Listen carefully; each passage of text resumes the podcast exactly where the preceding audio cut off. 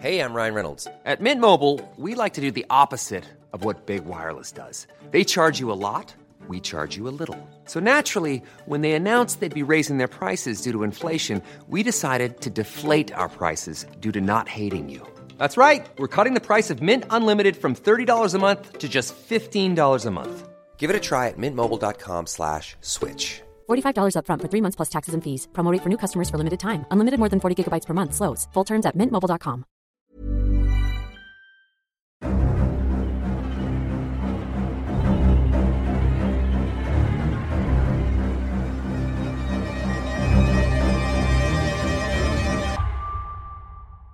Welcome to The Traidar, a Traitors podcast. My name's Matthew, and I'm a writer working in TV development, and I am a handy faithful. The Traidar features deep dives into every episode of the multi award winning hit TV competition series, The Traitors, as well as interviews with contestants from the shows.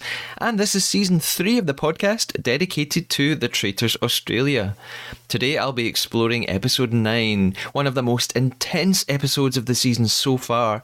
Before I get there, just a little update on my TT news from the previous episode.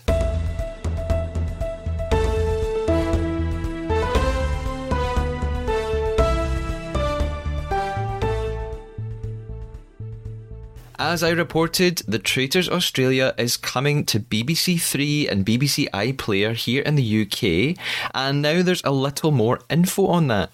The BBC Media Centre reports that the show will begin broadcasting at 8 pm on Sunday, the 9th of July on BBC Three, but that all episodes will be available to watch immediately at 6 am the same day.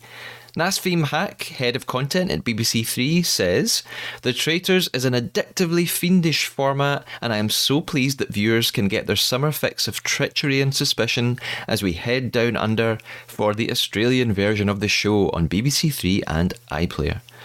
By the way, I'd just like to point out that if you've been listening faithfully to the podcast, you will remember that back at the beginning of the season, I reported that I'd emailed the BBC in April to ask about the Traitors Australia being acquired, and at that point, they responded telling me there were no plans for this.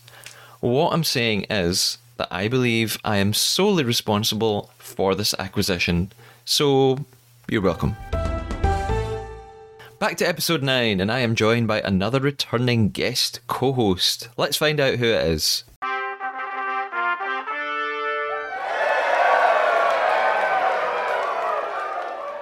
Back, back, back again. It's Seattle Steven. Steven, that's my new name for you.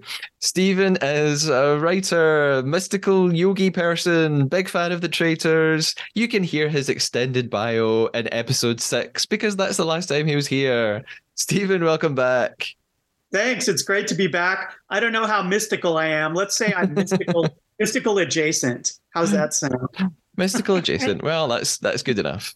Uh, so last time we spoke all about episode six of the Traitors Australia, and at that point, there by the end of that episode, there were only two traitors. We'd had back-to-back banishment of traitors, and the prize fund was hundred and thirty-eight thousand dollars.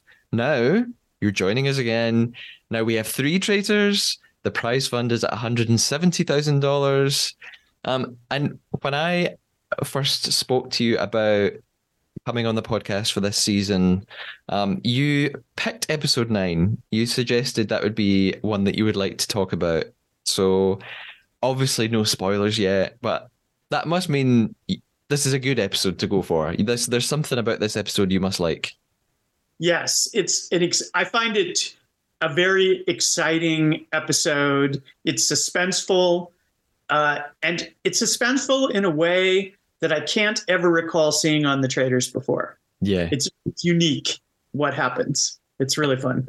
It is, and then all all I have lots of all my notes here for the episode, and the uh, in the banishment section. As I skim through, I just see lots of capital letters, so I was obviously very excited as well.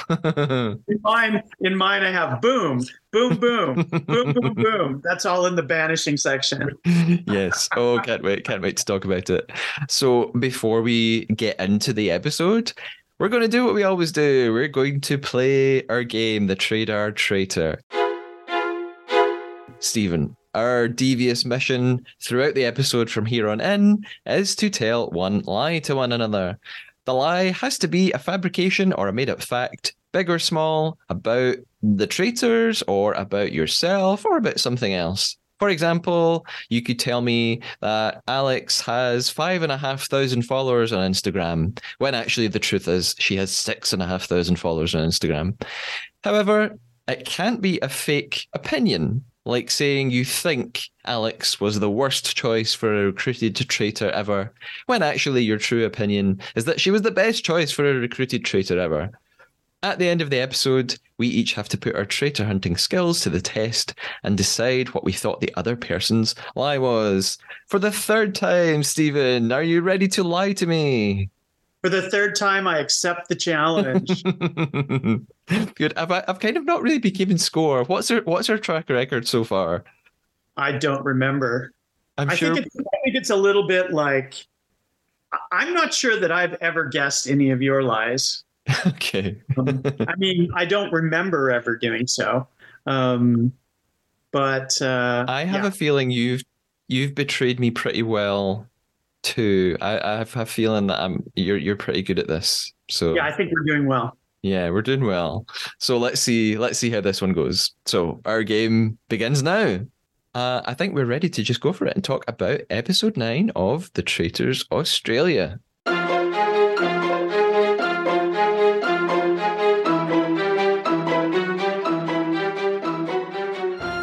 So the episode begins with a little recap of episode eight, and we're reminded of some really important things. Alex accepted the recruitment from Marielle and Nigel, so she is now a traitor.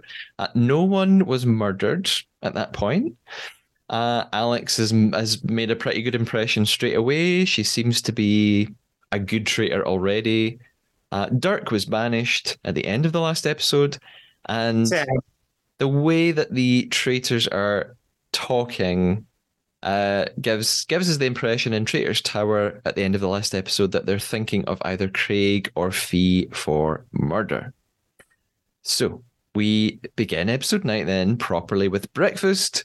Teresa arrives first. This is the first time I notice all the name tags, the sort of placings on the on the mantelpiece. Same. It's Why- totally different from UK US. Yeah. Why had I never noticed this before now? the names of all the people who have been murdered or banished. Yeah, I don't know. I I guess the the cameras just never really focused on that before. I just became very aware of it here, and I've written down, yeah, oh, the name tags on the mantelpiece, and I, I, and they don't really explain it, but I, yeah, I've sort of figured for myself, oh, that must be how they're keeping track of who's gone. Uh, because there's a close up and you can see uh, Dirk, Matt, and Mark's names. So I think, oh right, they're they're the last three people who've gone. So okay, so they're I guess yeah It's a much more subtle way of doing it. The other versions have the big sort of photo pictures yeah and they do kind of a kind of a, you know, a thing with it where people put them up or in, you know, Alan's case he throws them on the floor. But um, uh yeah, here it's just this sort of subtle like it's kind of there with you at breakfast to remind you yeah. I guess it probably doesn't work as well in a televisual sense because I, I in the UK and US ones, yeah, they've got their portraits hanging on the wall and they have a big red cross painted over them when they're Right. gone. So that's kind of easier just to see from a distance. Whereas, well, it's episode nine, and you and I only noticed this for the first time. Uh, so I guess it works for the players, but maybe not for the audience at home that well. now I want to go look at some other shots of them at breakfast because what I'm wondering is are all the name cards at the breakfast table telling you where to sit, but as you're banished or murdered, they move it off the table onto the mantle so that they're, I, I don't know. I mean, I don't recall ever seeing them at the table, so I could be making that up, but. No, you're right. That they are at the table. Um, Oh, okay. yeah, and So it's every kind of a psychological thing for the players. yeah, You know, Hero the Vanished. Yeah, so they they do have them at the table, and Oh, I talked okay. about this on a previous episode. When when it gets down to the final person about to arrive at breakfast, and it, we're always waiting to find out which one of two people is. Both of the people's names are still at the table, so the Mm. players don't know which one is is yet to arrive. And then I guess whoever hasn't arrived, someone puts it on the mantelpiece. Wow, we spent five minutes talking about name tags on a mantelpiece. We're fans. We're definitely fans of the show. Yeah. So after the nice close up on the name tags, um, Marielle arrives and they start talking about Kate. Uh, it's Marielle and Teresa. They're well, Marielle's obviously pretending, but they say that they're sure that she is one of the traitors. Uh, there's a nanosecond of Paul arriving. Uh, Mhm. And then Alex, we have this amazing shot of Alex descends the stairs as if she's arriving at the Met Gala. She is wearing this really cool, like deconstructed pinstripe gown. It's so extra. I love it. And she's so good at acting. She enters the room. She looks so scared and nervous. Um, I mean, she we found out a few episodes back a little bit about her backstory, and she said that she was a model. I'm not. I wouldn't be surprised if she's had some acting experience as well, because she's so she's so convincing. Um, Marielle, she she reaffirms what Nigel said in the last episode when she's doing her in- interview to camera. She says that they only recruited Alex so that they can use her as cannon fodder, which may or may not have been a good idea. Um, and conversations begin at the table about what everybody would spend their winnings on. And Alex sort of revealed this. She had a little segment a few episodes where the audience find out a bit more about Alex, but here seems to be the first time that she tells everybody around the table about why she wants to win the money. So she re- sort of reiterates um, it's she she would use it for IVF treatment for her and her girlfriend to start a family, and she gets quite emotional about it. It's quite it's like it's a nice Yeah. moment. It's beautiful. And they show some shots of her and her partner. They're so beautiful. Yeah. It looks like, you know, they're at the seaside and I love them. Yeah, it's really lovely. It's very Um, sweet. So Kate then arrives, uh, and she's she's still confused about Dirk's banishment last night because you know they she obviously she voted for him. She was convinced he was a traitor when he revealed he was a faithful. They were. She was so confused. She couldn't understand. She'd been saying, "Why was he acting like a traitor if he wasn't a traitor?" She's also confused just about why she's still here. She doesn't know why she's still in the game. She thought she would have been murdered. So we And she even says at this point, I have it written down, she says she's not even sure if Teresa is a traitor anymore. yeah And that is a big deal for her because she and Teresa have been, you know, having a sort of a mutually assured destruction relationship mhm, yeah from almost the start of the show. So Yeah. she's really she's really in the weeds now. She doesn't know what's going on. Yeah. And and of course as the episode progresses the relationship between kate and teresa becomes very interesting. True. so um as as we figured out from traitor's tower at the end of the last episode it, it all comes down to craig and fee. We're waiting for one of them to arrive. And it is craig who walks through the door which means Fee is gone. And of course, Teresa is just gutted because Teresa and Fee were so close. They had such a such a great partnership on screen, um, and I'm sure it, it, was very genuine as well. Um, so I, I think because Fee is such a great character, I know she's a real human, but because she's got such a great personality, she's given the honor of having her car interview shown uh, on the episode, and they don't do that with everybody. So far, they've only done that with Angus and Mark. Hmm, Um, okay.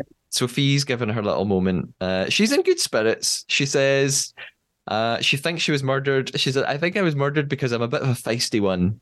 Uh, she says she'll miss Teresa. and she says, "There better have been tears. They better have cried for me." Well, they do, don't they? There are a they do, lot they of do. tears. yeah, We'll certainly miss her. I know. Um, she's such a wonderful person and player.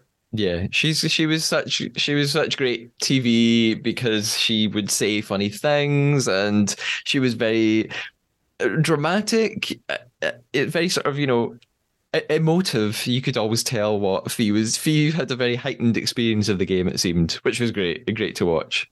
When I'm watching the show, all of the shows, I have certain people who I kind of, in the back of my mind, I'm kind of like, oh, I hope they make it to the end. Yeah. And she was one of those yeah, on yeah. the show. So I was like, oh, bye. I know. I I did have a thought here though, a sort of theoretical idea. Does does it ruin the illusion of the game a little bit to see the murder victims leaving the car? Because uh, you know, in the in the in the UK and US versions, the murder victims receive this letter and they sit down in a nice armchair and they're kind of interviewed, and that's how the audience sort of finds out that they've gone, and we get to hear their thoughts.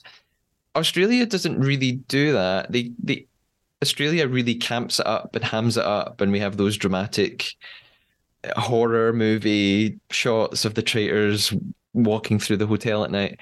I, I wonder if seeing them then in the car, and as much as I want to see more of Fee making me laugh, does it ruin the the illusion a little bit that that oh they're just getting in a car and they're being driven away again? What do, what do you think? You know what? I feel like this show is an experiment dramatically that is going to keep unfolding. hmm So it doesn't. I, I enjoy seeing new variations on a theme, Mhm. and this is the way that they chose to do it for Australia. And I think actually it would it would have been. It's probably just the edit for each show for each episode, but I think it would have worked even better if it, they had consistently done it for every single character instead of just a few of them, character player. Yeah. Um, so it doesn't bother me, and I just wish they'd done it each episode. Yeah, if uh, if it's sort of a consolation, you actually can see more interviews on the Traitors Australia Instagram page. They do. Oh. They have extra footage of people leaving and talking in the car, um, and I only know this because uh, well, I follow the page anyway. But uh, Paul from the Traitors Australia has, was in touch with me, and we were speaking about him coming on the podcast, and he sent me a link, and so you can see. Uh, some of the I think all of the players you can see the players Their um, exit their little interviews. interviews in the car even if it wasn't shown on the actual episode you can- Wow, I'm going to check that out. Yeah, Great, thank yeah. you. so there's so there's more to see which is quite nice Cool. so uh we're we're still at breakfast uh Alex is again she's she's acting so well because she is she is genuinely crying and she's saying oh it's a game but it's just really hard she's such a good actress I mean I read. I have written here. She cries magnificently. she does wow, amazing. Yeah, I mean, it's there's probably a good stimulation to. cry. I mean, it's probably easier because there's probably a sense of guilt, and she and she probably would. She was she probably got on with Fee, so she probably has said, Oh God, They Fee's were- gone. I feel bad. friends. Yeah. and she, and to see everyone else, see, you know, see you see Teresa crying, and that that kind of would make you upset anyway. So you're you're helped halfway there, I guess. Um, but there's there's there's the last thing I've noted about breakfast is there's this brilliant juxtaposition of Alex crying at breakfast versus cut, you know cut straight to Alex in interview suggesting him just saying that maybe she'll turn on Teresa next and suggest that she's the traitor. it's this like exquisite shadiness. Uh, I, I love it. I love it. I, I I was a little bit confused by that. Was that why they decided to murder Fee, the traitors? Was they were trying to get the story thrown onto Teresa? Like to get the faithful to think that maybe Teresa murdered her best friend? I couldn't I, I remember that from the show and I was kind of scratching my head going, I don't understand the logic of why people would think that. Um yeah, I don't know. Uh, I'm not sure. If anything, that would have hindered making Teresa look like the traitor. I think they're they're their logic for murdering Fee was that she was never going to be banished. They they thought everybody likes Fee and nobody suspects her of being a traitor. She's too honest. She's sort of too you know, she would never be able to keep that secret.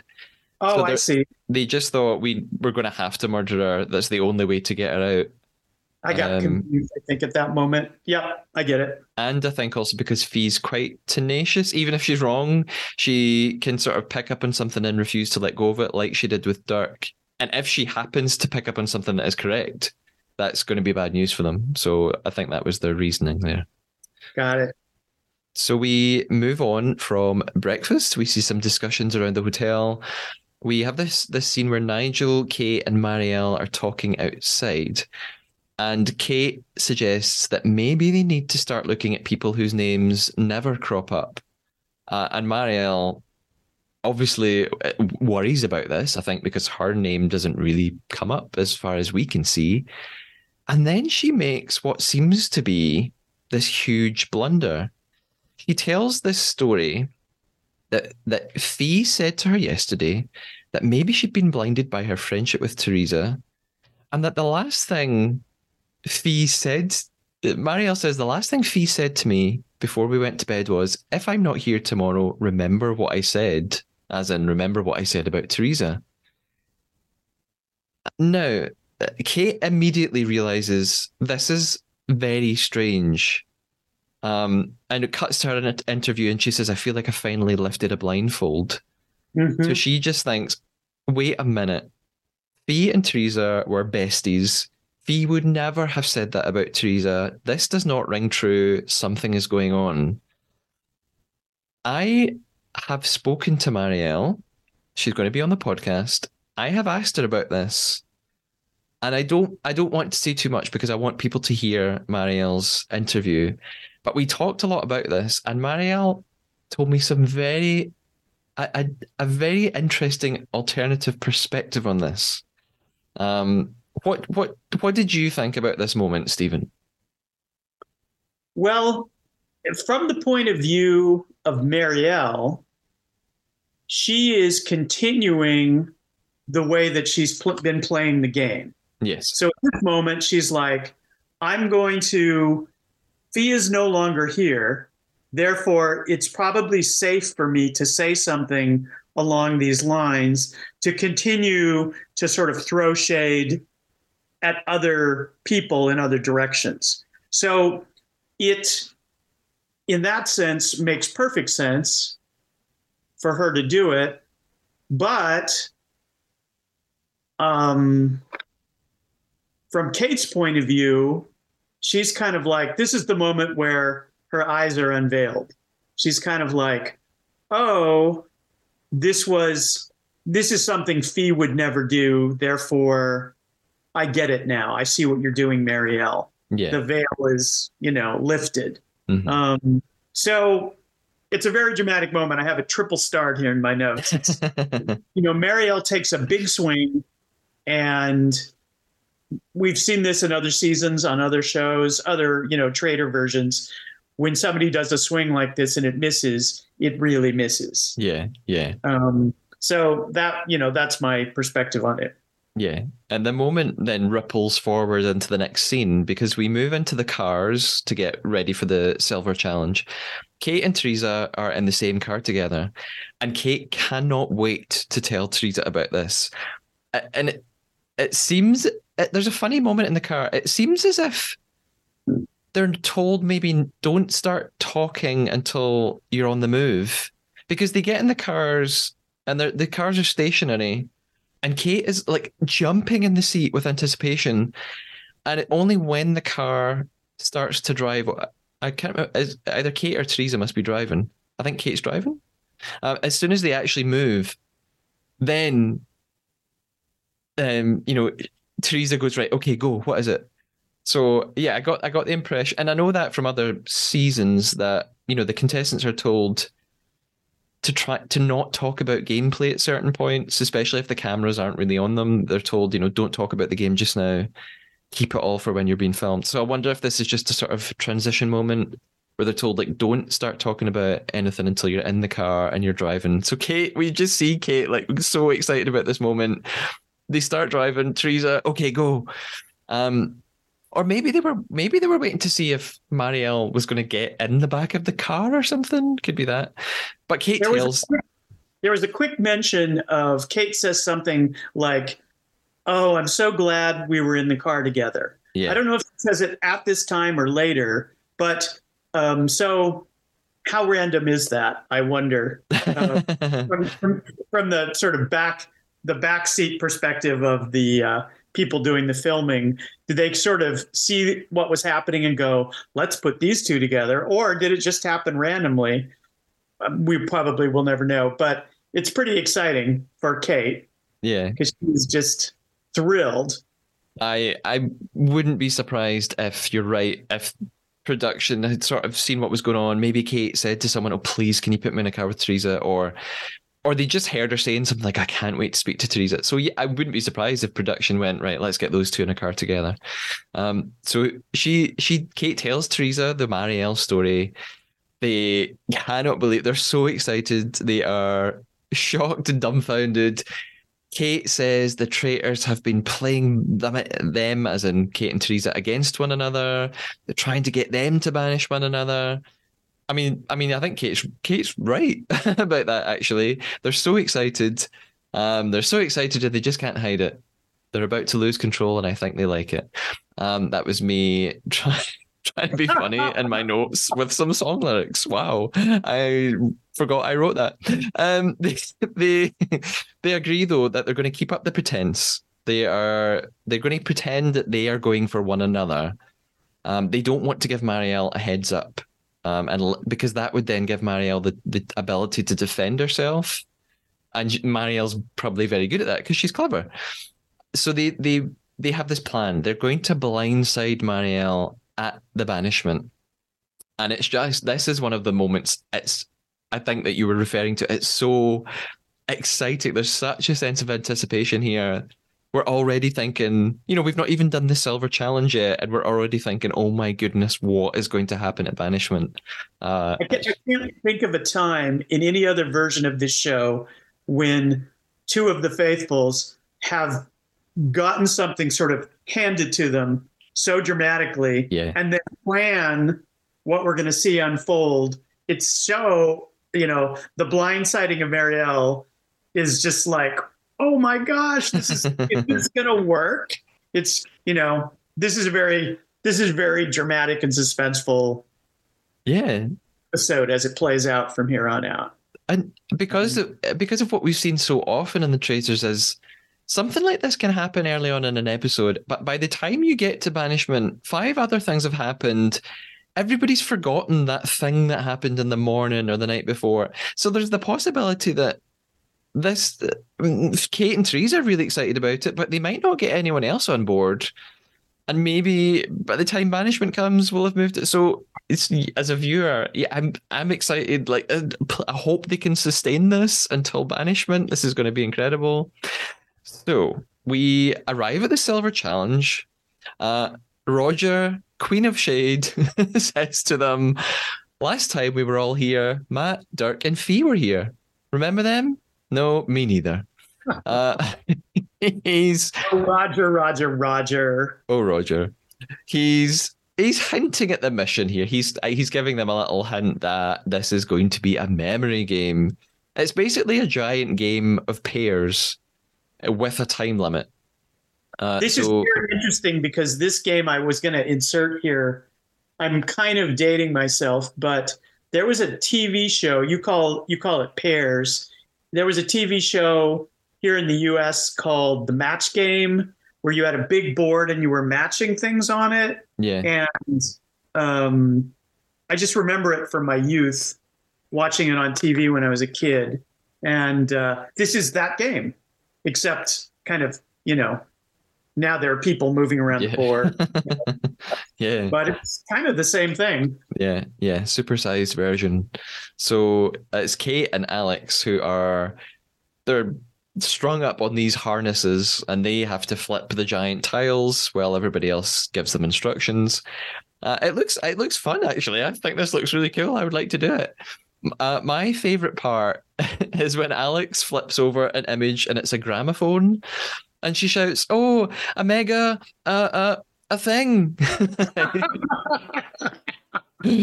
um, I guess you know Alex is like twenty-seven or something. She maybe doesn't know what a gramophone is. Um, that could be. yeah. So we can't blame her. Um, they they play the game. It's good fun. They end up making seven matches, which is the equivalent of fourteen thousand dollars, which means the total prize fund is now one hundred and eighty four thousand dollars. So after our mission, back in the cars, uh, we see a bit of Craig. Craig says he's ninety nine percent sure that Lewis is an OG traitor, and I sort of wondered where has this come from? Because uh, we haven't seen that much from Craig, and we've certainly not heard anyone accuse Lewis of being a traitor so far. I don't think so. it seems quite sudden. Um, and of course, Nigel and Alex are there, and the so they back this up. Um, and you know, because if somebody that's that's how traitors work. Well, somebody else throws out a theory, you go along with it. You back it up. You see if you can plant more seeds amongst everybody else. Uh, uh, Nigel says, "I'm pretty sure the traitors are Kate, Lewis, and Paul." Um, so you know he's taking what Craig said and he's running with it. We yeah, then... now we have, we have, a little cut to Alex then, who yes. um, who says Craig is very loyal, but he's naive. He doesn't have the right people. Yeah, yeah. I'm just gonna say for this show, Ding, ding, ding. yes, absolutely. Um, we we also cut back to Teresa and Kate. They are back in their car together, and they they affirm what they had said before the Silver Challenge that they need to pretend they're coming for each other before turning on Marielle at the last minute. This is here's my capital letters moment for now. I've just written cannot wait in capitals. Um, Teresa Teresa is so like she's a little bit distraught at this point. She's just like, wow, how do people lie like this? Yeah, yeah. Because now she is, for the first time in the show, put in the role of having to create this massive, you know, sort of uh, facade in order to try to, you know, trick Marielle and blindside her. And she's just like, wow, how do people do this? Yeah, yeah. And, and yeah, that's right.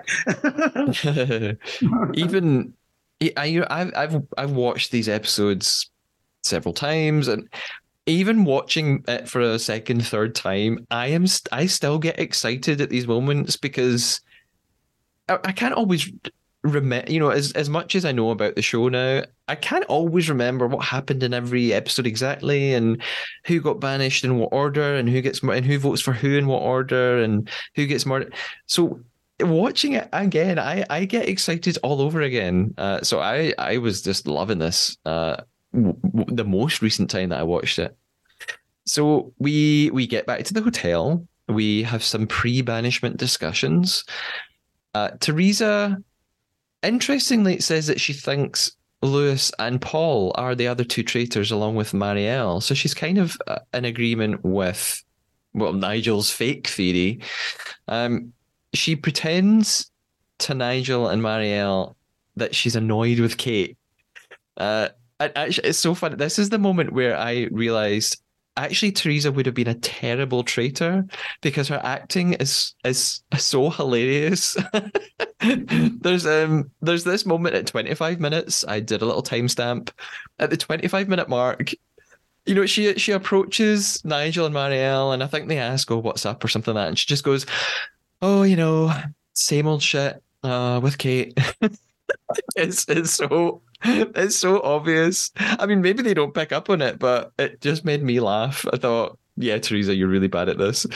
Yeah, um, I same, I I remember that moment, and she's kind of like her eyes kind of bug in her head a little bit as she says it. it's like, oh dear, poor thing, you're not used to this at all. Yeah, uh, and Marielle asks at that point, who who was who was Fee suspicious of, and Teresa just goes, Dirk, and, and Kate. Uh, she doesn't say how Uh, she doesn't say sorry. Teresa, I've written something and I don't know what it means. Uh, Teresa says she doesn't. Oh, sorry, sorry. I'll go again.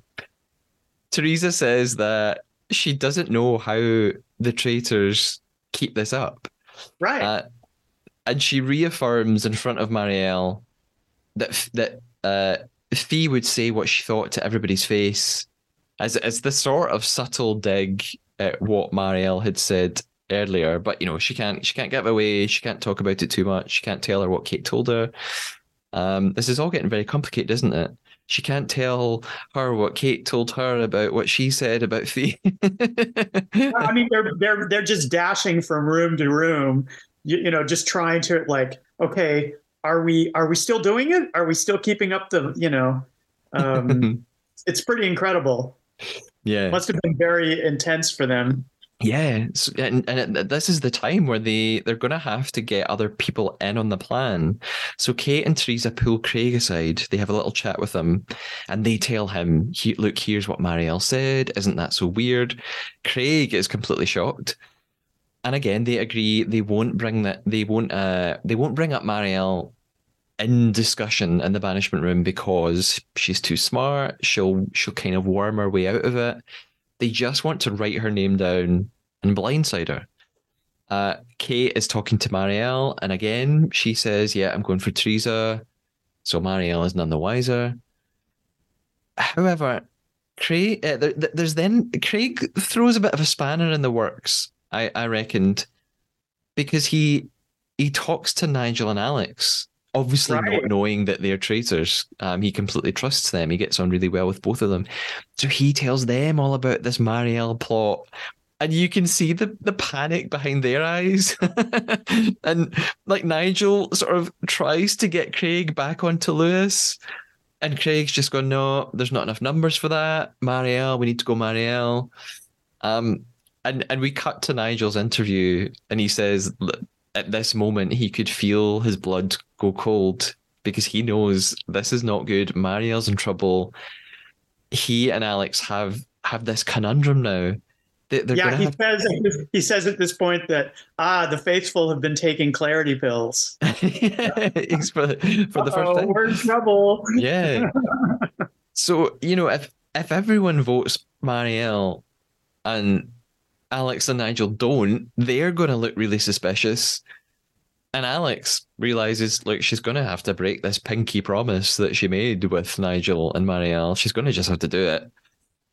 Um, Alex and Marielle, then we see them coming down the stairs with the the best line of foreshadowing ever.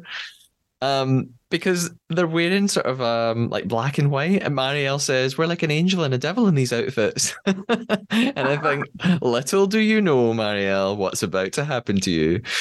Um, so Alex uh Alex pulls like the best trick ever here as well, actually. She convinces Marielle that everyone is going to ambush Lewis tonight in secret. She's just she's the most unsuspecting assassin ever, Alex. She's she's so good at this. It it seems at this point that she's kind of made her choice which way she's going to vote. Yeah. Because I mean, what I was wondering too, I had a note just before this is they could have this is one of those kind of sliding door moments in the show in general where I wonder why Nigel and Alex didn't decide to go directly to Marielle and spill the whole thing at this point and say, this is what's happening. We need to sway this vote in another direction. Maybe we can even use Lewis and Paul hmm as part of a voting block that might swing things another way. They never, that doesn't seem to have occurred to them that they could do that. Yeah. Um, and it's probably because all the conversations are happening in the different rooms and it gets chaotic. yeah. Um, but in, instead of that, they kind of they feel like they're left with the choice, and I mean they meaning Nigel and Alex are kind of like left with the choice of we can only vote this way or that way. You know, Yeah. I, I have sort of two theories about that. I, I think you're you're right in that. I, I think there probably just wasn't time. I, I I suspect this was all happening. You know, thirty minutes or something before they go into banishment room. I wonder if they just thought we don't have time to talk to Marielle and now try and shift everything, or if it wasn't that. I I just Teresa and Kate were so you know enthusiastic uh, and so kind of worked up about this plan. I, I wonder if just because because of their their behavior, Nigel and Alex confronted with that probably just thought there's no way we're going to turn them. They they are not going to change their mind about Marielle. How much chance have we got of of really persuading other people to now shift and vote for Lewis? Or I I think they probably just immediately thought this is this would be a losing battle. Yeah, uh, there's just no point in us even trying. So I, I, I don't know. Yeah, I think I think you're you may be right. I mean, they they don't come out and say that, but even when they're talking about it, they're like, you know, what are we going to do? Are we going to vote for Lewis or or not? Yeah, yeah. In other words, are we going to vote for Marielle? That seems to be their only choice. Yeah, yeah. So getting back to Alex, she she talks she's to Marielle. Yeah, and I also what what I notice here is Alex has assimilated into the role of traitor so well, so quickly, because you know she was only recruited like two episodes ago. It, it makes me think she probably want. I, I wouldn't be surprised if she had wanted to be a traitor from the very beginning, and you know she's so good at it. I think she she must have been thinking about this and been, or at least just just been so willing to do it. It's not. It doesn't seem like it's a huge emotional burden for her. Which and you know why not? I mean, it is, it's a game and it's a game show and it's a reality show. That's why they're all here. Yep. Why wouldn't what, she be like this? What she says at this point is, you know what? I'm just going to have to come in and be the new boss. Yeah yeah. She's going to just assume it and and run with it. Yeah. So she does. She does. So we it's time for the banishment room. I i've probably mentioned the music at times before but i really noticed here how dramatic and how intense that the score is building up the banishment room here. Um i i've spoken about this a few times this season. Production I think must tell Rodger, you know, what's been going on during the day, what have the players been talking about. He, look, here's what we want you to say tonight. We're going to feed you your like, he, he, you know, he needs to know what what's the sort of atmosphere, what's the feeling amongst the players, because he talks about how the traitors have been manipulating this game since day one um, and that some of them are starting to catch on. It's as if he kind of knows about what's going on with Marielle, maybe, as if, you know, production have said, look, something's happening behind the scenes here. It's not the first time that he's just before banishment made statements that are very targeted toward the players. Yeah, yeah. He knows what's happening. Yeah. So there's a he, he opens up the floor for discussion they're either very good editing or there really is this very long, awkward silence. Nigel yep. eventually speaks, but it's kind of it's only really to ask Teresa who she plans to vote for, and she says Kate. So Nigel keeps it going, and he says, um, "You know, Kate. Look, if Kate hadn't won the Shield a few days back, she would have probably been gone by now. You know, why have we all forgotten that? Why have we moved on?" Kate then picks up on Lewis and how, and obviously Kate's, we know that Kate's pretending and she's making all this up. She says Lewis has suddenly become a lot more vocal. Um, it's as if she's, it seems like she's parroting Teresa's theory. Teresa had this theory that the new recruit would reveal themselves because their behavior would be so noticeably different. So I feel like Kate's picking up on that and she's she's pretending to run with it. Right. Um, Teresa then agree. Teresa, Craig, and Nigel agree with that. That suddenly Lewis is acting a little bit differently.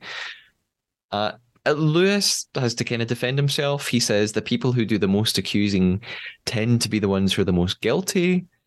Um, I don't know if there's any. I don't know if there's any proof of that because the only two traitors they found so far were Angus and Claire, and I think they were both pretty quiet actually. So so I don't know if Lewis's theory makes much sense.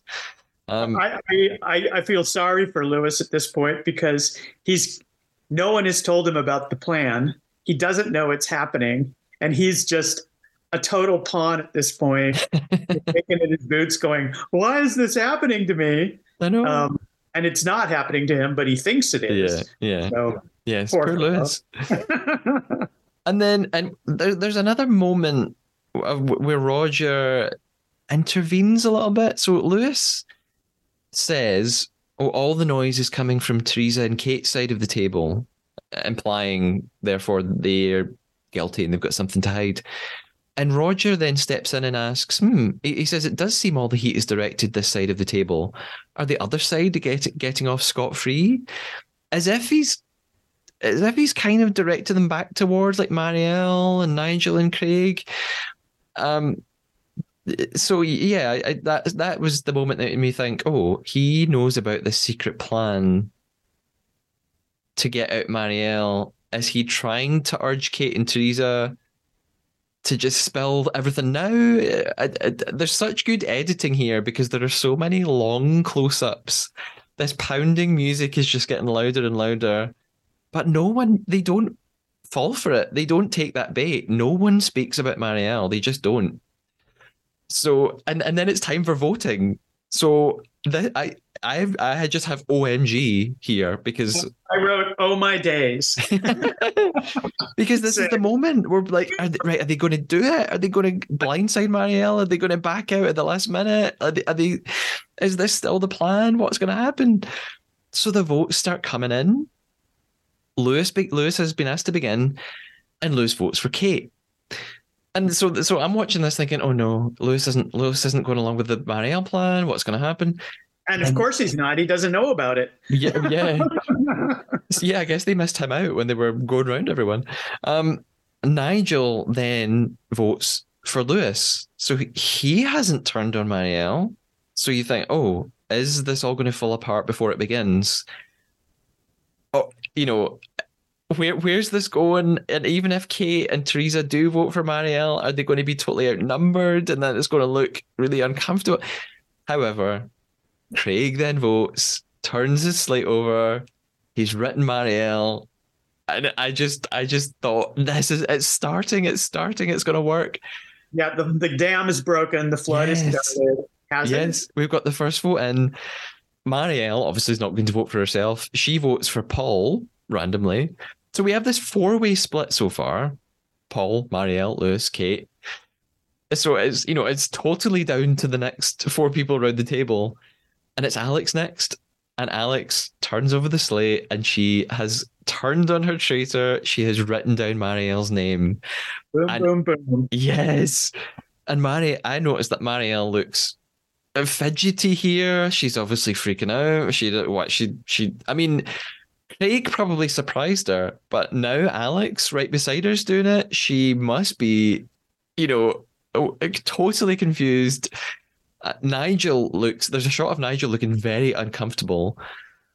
Paul's next and votes for Teresa.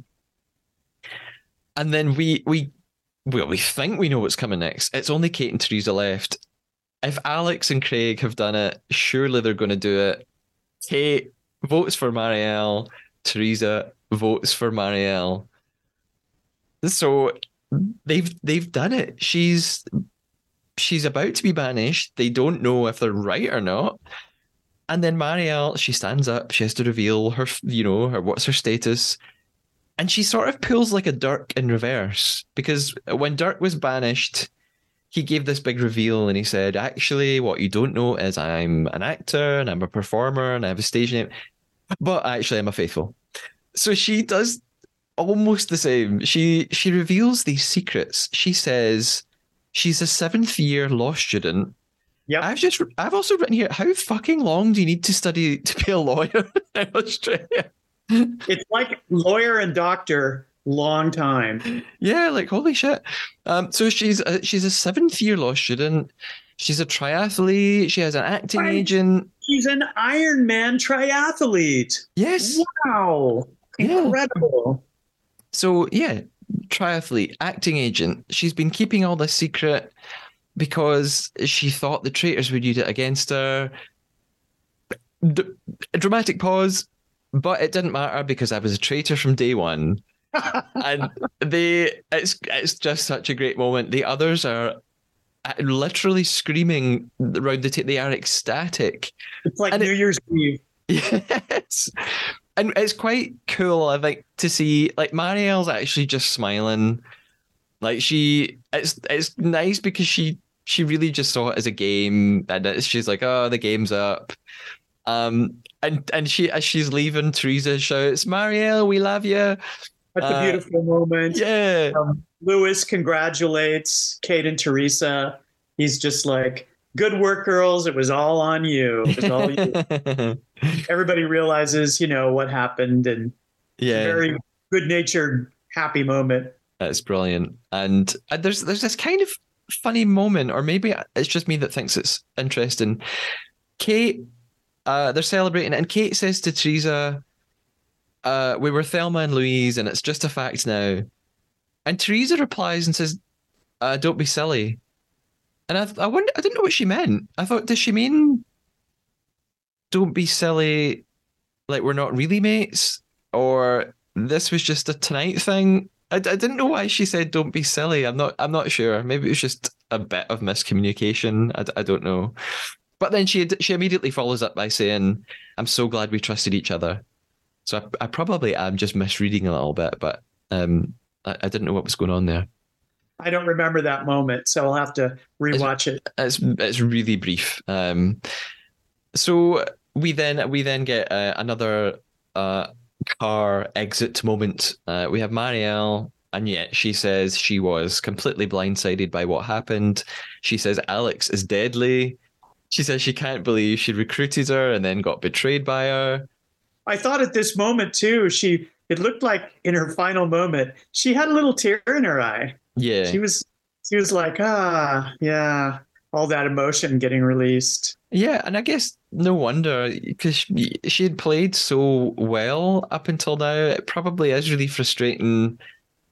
A to get to episode nine and then you're out, and B, it's the it's the person you recruited. You thought they were going to be cannon fodder, and they've just turned against you and played you Yeah, your own think- game. I don't think the irony was lost on her at all at that Yeah. moment. Yeah. Yeah. So we we go to Traitor's Tower for the night. We're back down to two traitors. Uh, Alex says that Marielle was a sinking ship. Uh, and she just says, "Look, I knew she was going, so I had to do it." Uh, Nigel says, "Kate is all over this game," and Alex says, "But is she?" Uh, and she says, "Well, their next target's Lewis, so you know she was right tonight, but looks like she's not going to be right if she goes for Lewis now." And and Nigel says, like, he just couldn't bring himself to vote for Marielle. He couldn't do it."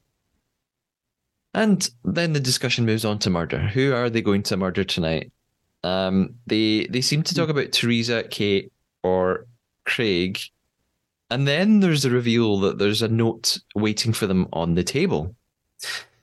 Uh, and so we we get the note read to us. The note reads, "Traitors, with every murder, your influence and control over the game has grown. Now you have a deadly new weapon to wield.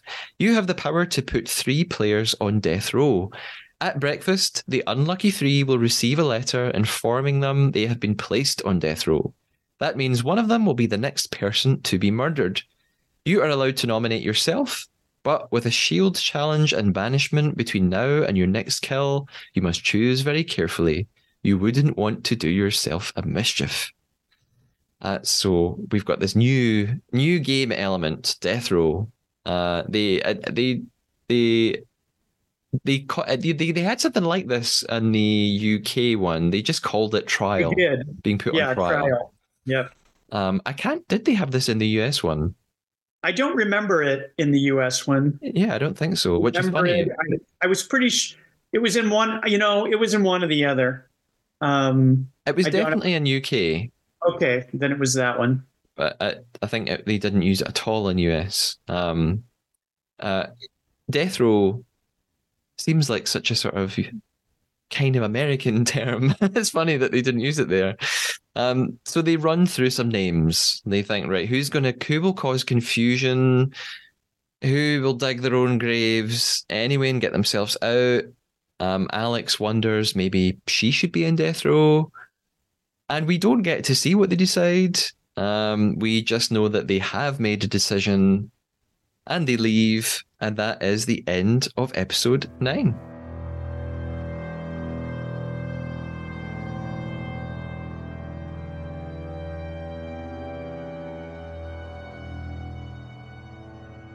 they do the best they can because really, you know, the presence of that shield challenge could just throw a spanner in the works, whatever they decide. Yeah, yeah. Because um, you never know who's going to win it. That's why it's so great that they have it in this show.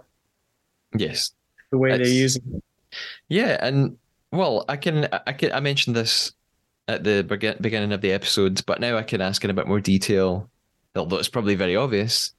Um, you when I when I first asked you, you said, "Oh, episode nine would be great." So why why this episode of of all of them that you want to talk about? Well, one of the reasons I I love talking about this episode is because the first time you watch it, it's so exciting. you've never quite seen anything like it on the Traitors, and you just wonder, are they going to pull it off? Um, are Kate and Teresa going to pull it off? It's so it's so fun to watch, and uh, it's a very very dramatic uh, and successful hunt for a traitor. Yeah. Um, and I I also wonder. I, I agree. Obviously, it's I, I I love this episode. I love how exciting the, this whole tactic of blindsiding Marielle was. I I wonder if from a production point of view, might that have annoyed them? And we talked a little bit about this. I was I thought that Rodger was kind of trying to urge them to maybe just get out in the open and talk about it. You know, production want great discussions at the banishment room and, and having, you know, I've spoken to lots of the players from the show and they say, look, this takes like two or three hours to film. You see a you see a few minutes of it. We sit there for hours doing this. So they're obviously encouraged to talk and talk and discuss things. I wonder if it if it annoys the production team a little bit that there's two of the players who've hatched a secret plan and the plan is to not talk about it. Um, so it's great for one episode, but maybe if they started doing that consistently, the people on the crew would be like, "Oh, for goodness, like we can't we can't have them do this every week." Like, no, it's interesting because you know, on the one hand, they want it to be spontaneous, because that's what makes it so interesting for us to watch. It's moments like I didn't mention earlier, but way back at the beginning of this episode, when Marielle tells her fee um, story to Kate, and there's this moment where Kate's just looking at her dumbfounded and says, It's so coincidental and she's practically laughing in Marielle's face at that point because she realizes what's happening. And that to me is so exciting because that's the wonderful spontaneity of this show. Yeah. But on the other hand, what you're talking about is for the production company, they see these things happening, but they have to be very careful how they steer things. So perhaps they've told Rodger, let's try and steer the conversation in the banishing room over in the other direction to see what happens. But they don't want to do it so much that they're t- literally tipping who the traitors are. Yeah. So it's such a balancing act, isn't it? Yeah. For for the production of the show, it's pretty wild. It, it also sort of reminds me of something. I think I've talked about this maybe once on the podcast before, but something that is really interesting about the whole setup of the traitors is that it flips. Well, I'll, I'll I was going to say it flips uh, what Big Brother does on its head. Although I'm talking about Big Brother, the UK version. Maybe you can enlighten me a little bit here. In in the UK, I mean, Big Brother isn't on in the UK anymore now, although it is coming back. A new company's sort of taking it over. It's going to be on a new TV channel. But when Big Brother ran in the UK and it was really successful, one of the most crucial elements of Big Brother was you are not allowed to discuss your nominations. Every every week they would nominate two people they wanted to be evicted from the house. And a, a crucial element of the show was don't talk about your nominations. Don't tell anyone who you're going to nominate. And if they did ever slip up, they were punished for it. But the traitors does the exact opposite. The traitor says, "No, you have to discuss your nominations. You have to talk about who you want out." Um, Uh, do you know? Does Big Brother US work under the same rule that players aren't allowed to discuss who they're going to vote out? You're going to have, have to ask another guest because okay. I have never watched Big Brother. Okay. I'm really surprised to hear that. The first time I saw someone from Big Brother was when there was that fellow in the US version who was a former Big Brother player. I think it was one of the traitors. He was one of the traitors. Cody. He had been on Big Brother. Yeah, yeah, that's right. Um, I think he'd been but, on it a couple of times. Yeah, but I've never seen it, so I okay. don't know. Yep. Who I should ask is uh, this is very strange. Rob, who was on a previous episode with me, and I think might come back on to talk about another episode. Rob is English, but loves Big Brother US and is a Big Brother US fanatic. So um, I'll ask Rob about that. he's, he's... I, I, listened. I listened to that episode and uh, I really enjoyed it. I like Rob a lot as a co-host. So yeah, bring yeah. him back and we'll find out. Rob, Rob is so lovely, and I think I said this before. I'm going to say it again. Rob has a beautiful voice. Rob has such a lovely voice to listen to. I did tell him this. Rob's voice, I'm going to use this word, is mellifluous. Yes, I love the word right? mellifluous. Yes. Tone, yes. He's got a really, really lovely voice. He should do his own podcast, but not about the traitors. Um, so maybe about Big Brother. But he should do exactly. He should do a Big Brother US podcast. Now, at this point, uh, normally I would ask uh, Steven ask you about social media or anything you want to promote or recommendations for TV shows, and i w- I'll put your social media um, links in the episode notes uh, as always. However, we're going to do something a little bit different uh, to sort of finish up. Well, I mean, we're not. We we our game is still ongoing. We are still currently playing the Traidar Traitor, and all will be revealed soon. But before we get there, um, I had an email from uh, some listeners earlier this week, and I thought I would uh, read it out and talk to you about it. Uh, Herman and Astro sent me an email about the traitors and about this idea that they have, and they wanted to know what I thought. So I'm going to read out their email. Uh, they said they want to share an idea they had about the traitors, uh, which they think is feasible, simple, and immensely watchable. The concept involves creating two different versions of the traitors through editing. The first version, this would be in the UK, available on BBC iPlayer, would withhold the identities of the traitors and present the programme from the perspective of the faithful. This approach would allow viewers to immerse themselves in the suspense and speculate at home. The second version would be the regular edition, revealing the identities of the traitors and showcasing their plotting and backstabbing. Since the filming has already been completed, it primarily requires editing to present the programme in these two contrasting lights. Personally, I believe it would be enjoyable to have the option to watch the show without prior knowledge of the traitors and then experience the other version, uncovering all the intricacies. I wanted to share this idea with a fellow traitor enthusiast, as the idea is stuck in my head and needed an outlet. So, uh, very interesting concept. Uh, what do you think about this, Steven? About two different versions of the show. One where we, the audience, knows who the traitors are, as it is. One where we don't know and we are like the faithful. I have one big idea for this, and that is this. I think that it would be an interesting way to um, release episodes for the show. But if I were doing it, I would release what I'm going to call all the faithful episodes. In other yeah. words, from the point of view of the faithful, except not the finale. Ah, okay. And then release all the traitor episodes going up to, and then finally we get to see the finale. So that you won't know the actual ending of the, this double version of the show until you've watched all of them. Yeah. So that would be, I think, a way to uh, still create a, some suspense because if you showed all the faithful episodes and then you knew the finale, you'd already know that when you were watching the traitor hmm focused episodes. Yeah, yeah, That might be one way to do it. So yeah. that was my big idea.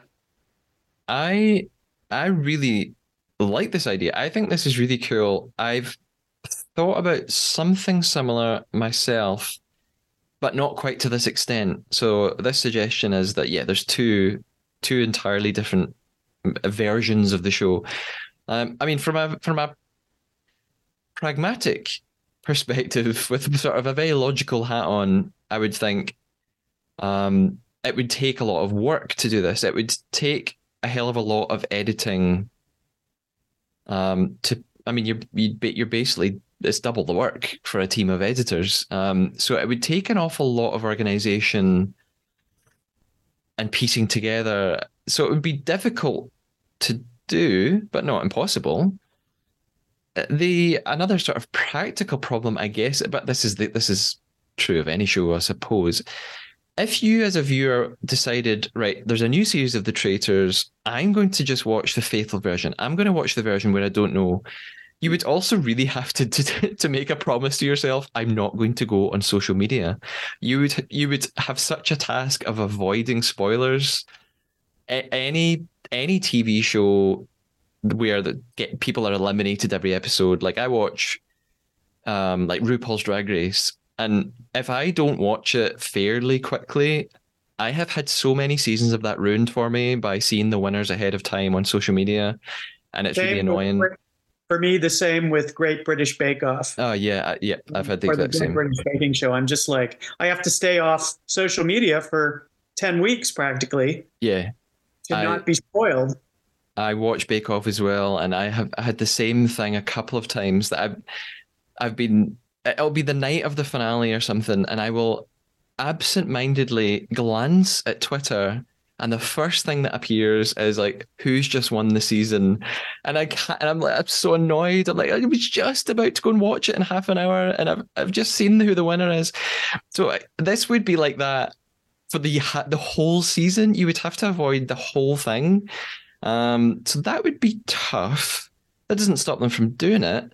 Um, my my um version of this that I had thought about beforehand was I wonder if they could not have two entire versions of I mean this would fundamentally change the show, but could they have a moment just at, in episode one Maybe I mean maybe the whole series would just have to be that you don't know who the traitors are, except in episode one, where there's a moment and and Claudia or Rodger or Alan would say to the viewers, if you want to know who the traitors are, keep watching. If you don't hmm. want to know, close your eyes for 20 seconds and they would just have like a silent shot with no dialogue where it would just show you who the traitors were. Because and they, I've seen this on a couple of other shows where the audience can choose to look at something or not. This is, I'm going to use such a dated reference here. There used to be, I think it still exists. Maybe there, when I in the 90s there was a TV show in the UK called Through the Keyhole. I don't Hmm. know if there was a US version of this. And Not Through the I- Keyhole was a sh- remember. it was if I describe it, maybe it existed with a different name in the US. I don't know. It was a show where it was a sort of panel show.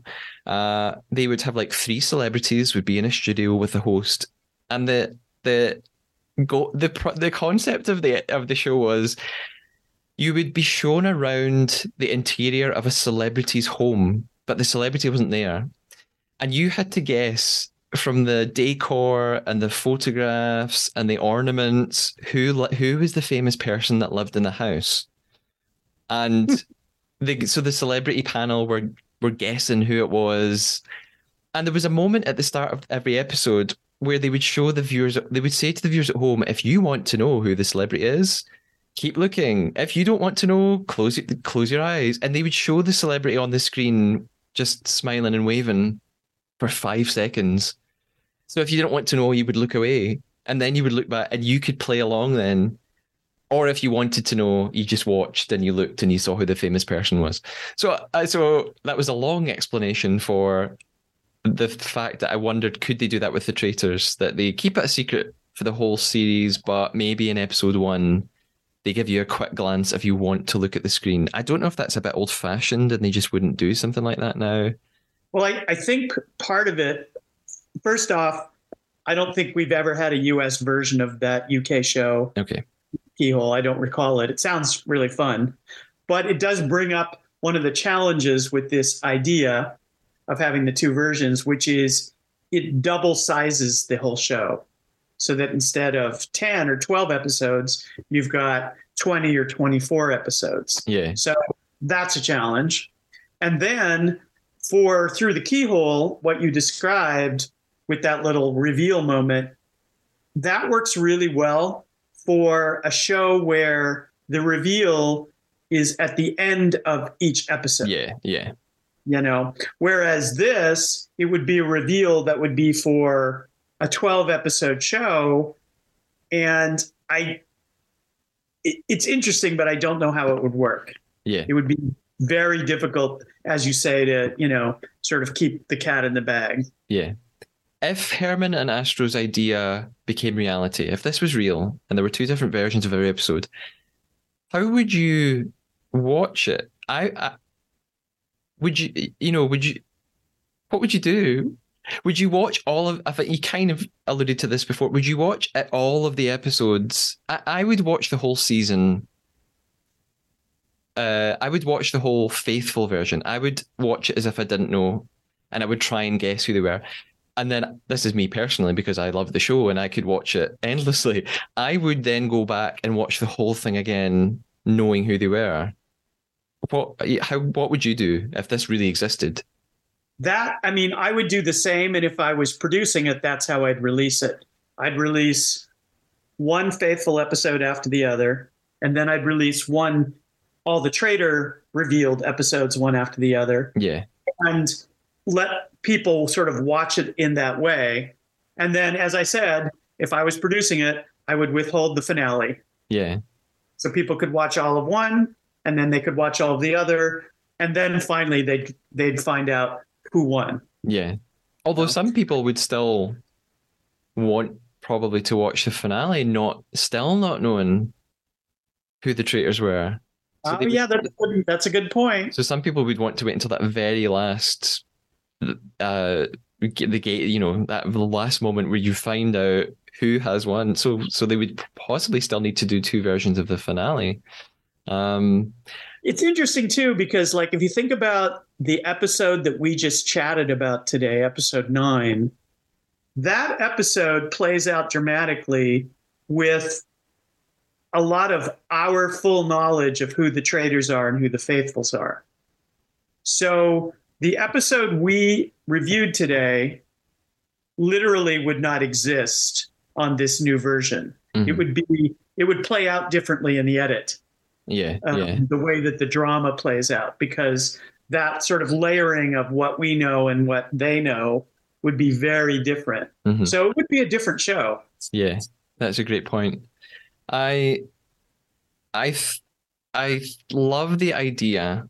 I don't think it would ever happen, and I, I sp- I'm sure I spoke about this probably in the first season of the podcast. The, the Dutch man whose name I can't remember, the guy who came up with the concept of the show in the first place, he I read an interview with him and he said he had trouble pitching the show to different broadcasters because he just was told over and over and over again you can't have a show where the audience know who the traitors are at the start. They said that's not how these shows work. It, they said people just said to him, it needs to be like the mole. The audience need to not know, and he was determined. No, no.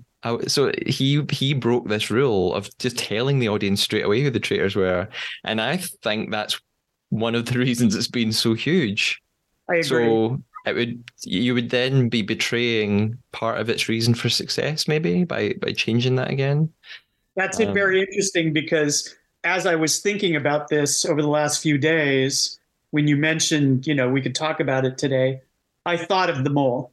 I thought, but that's why these shows work, and that's why the Traitors is different.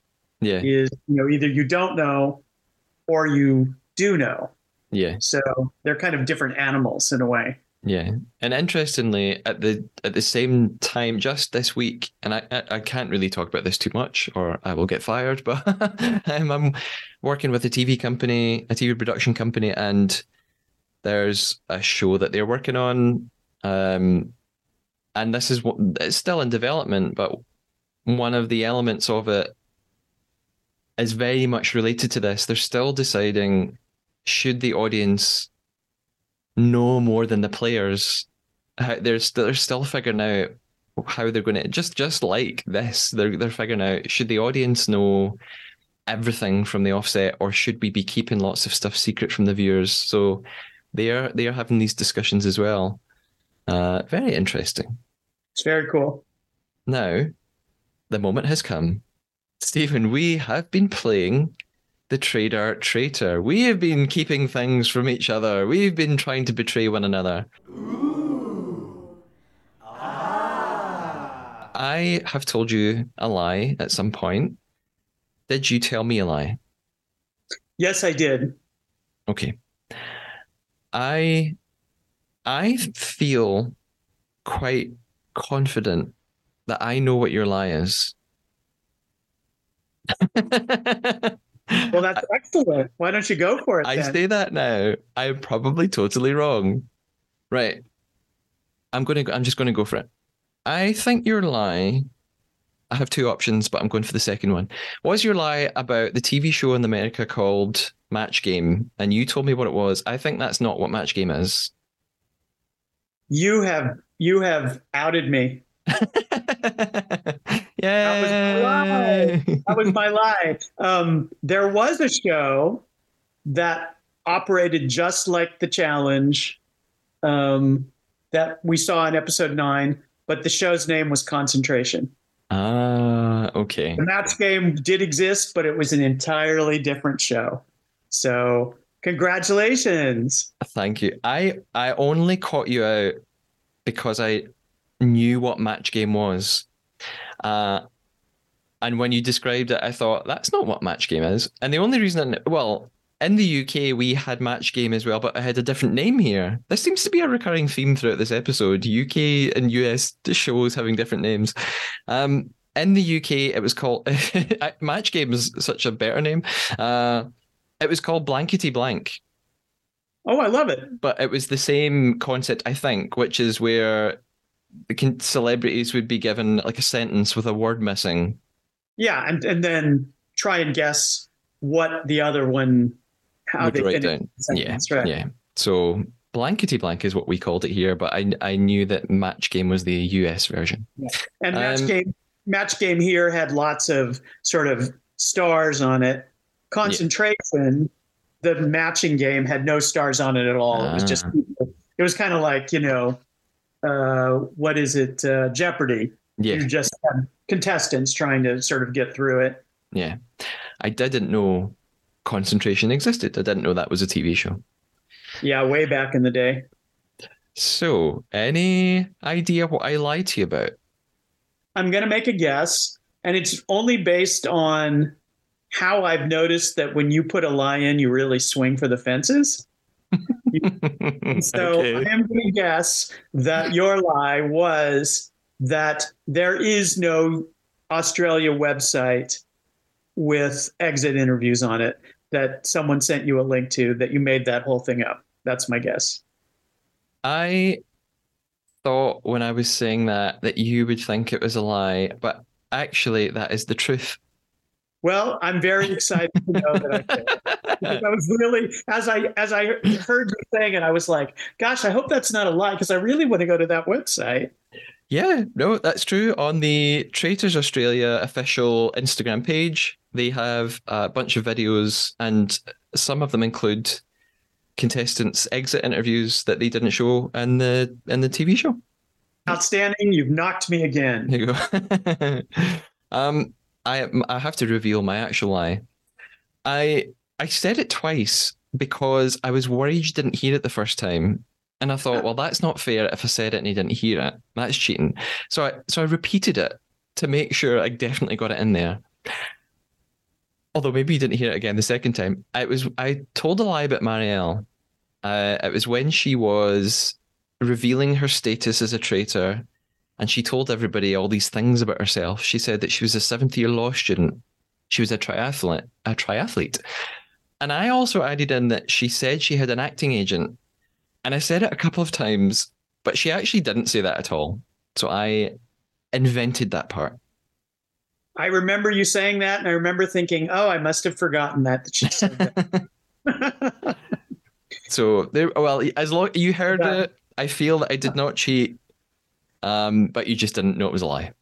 and also, I wouldn't be surprised to hear that she also had an acting agent because she's obviously a very accomplished person, and you know, Yeah, I think she does have an acting agent, but she never mentioned it on the show. so I was sort of being very clever with, uh, or trying to be very clever with what I used there. well done, Matthew. Thank you. So, Steven, no doubt we will talk about traitors at some point again in the future. Um, I, I hope discussing episode nine lived up to how excited you were about it. It did. It's always a pleasure. I'm really looking forward to hearing the rest of the season and all of your guest interviewees. Yes, uh, So, so many interviewees. Uh, basically, from here on in, uh, anyone who's banished from this point on is probably going to be on the podcast as a guest. So uh, I hope you'll enjoy the, hearing those conversations.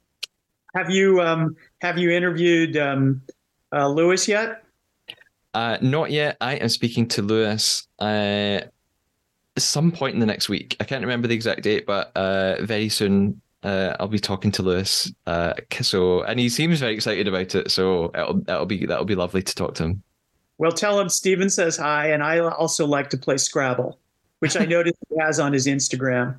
So, uh, I'll I'll I'll tell him you said hello then, and I'll I'll mention Scrabble. Yes.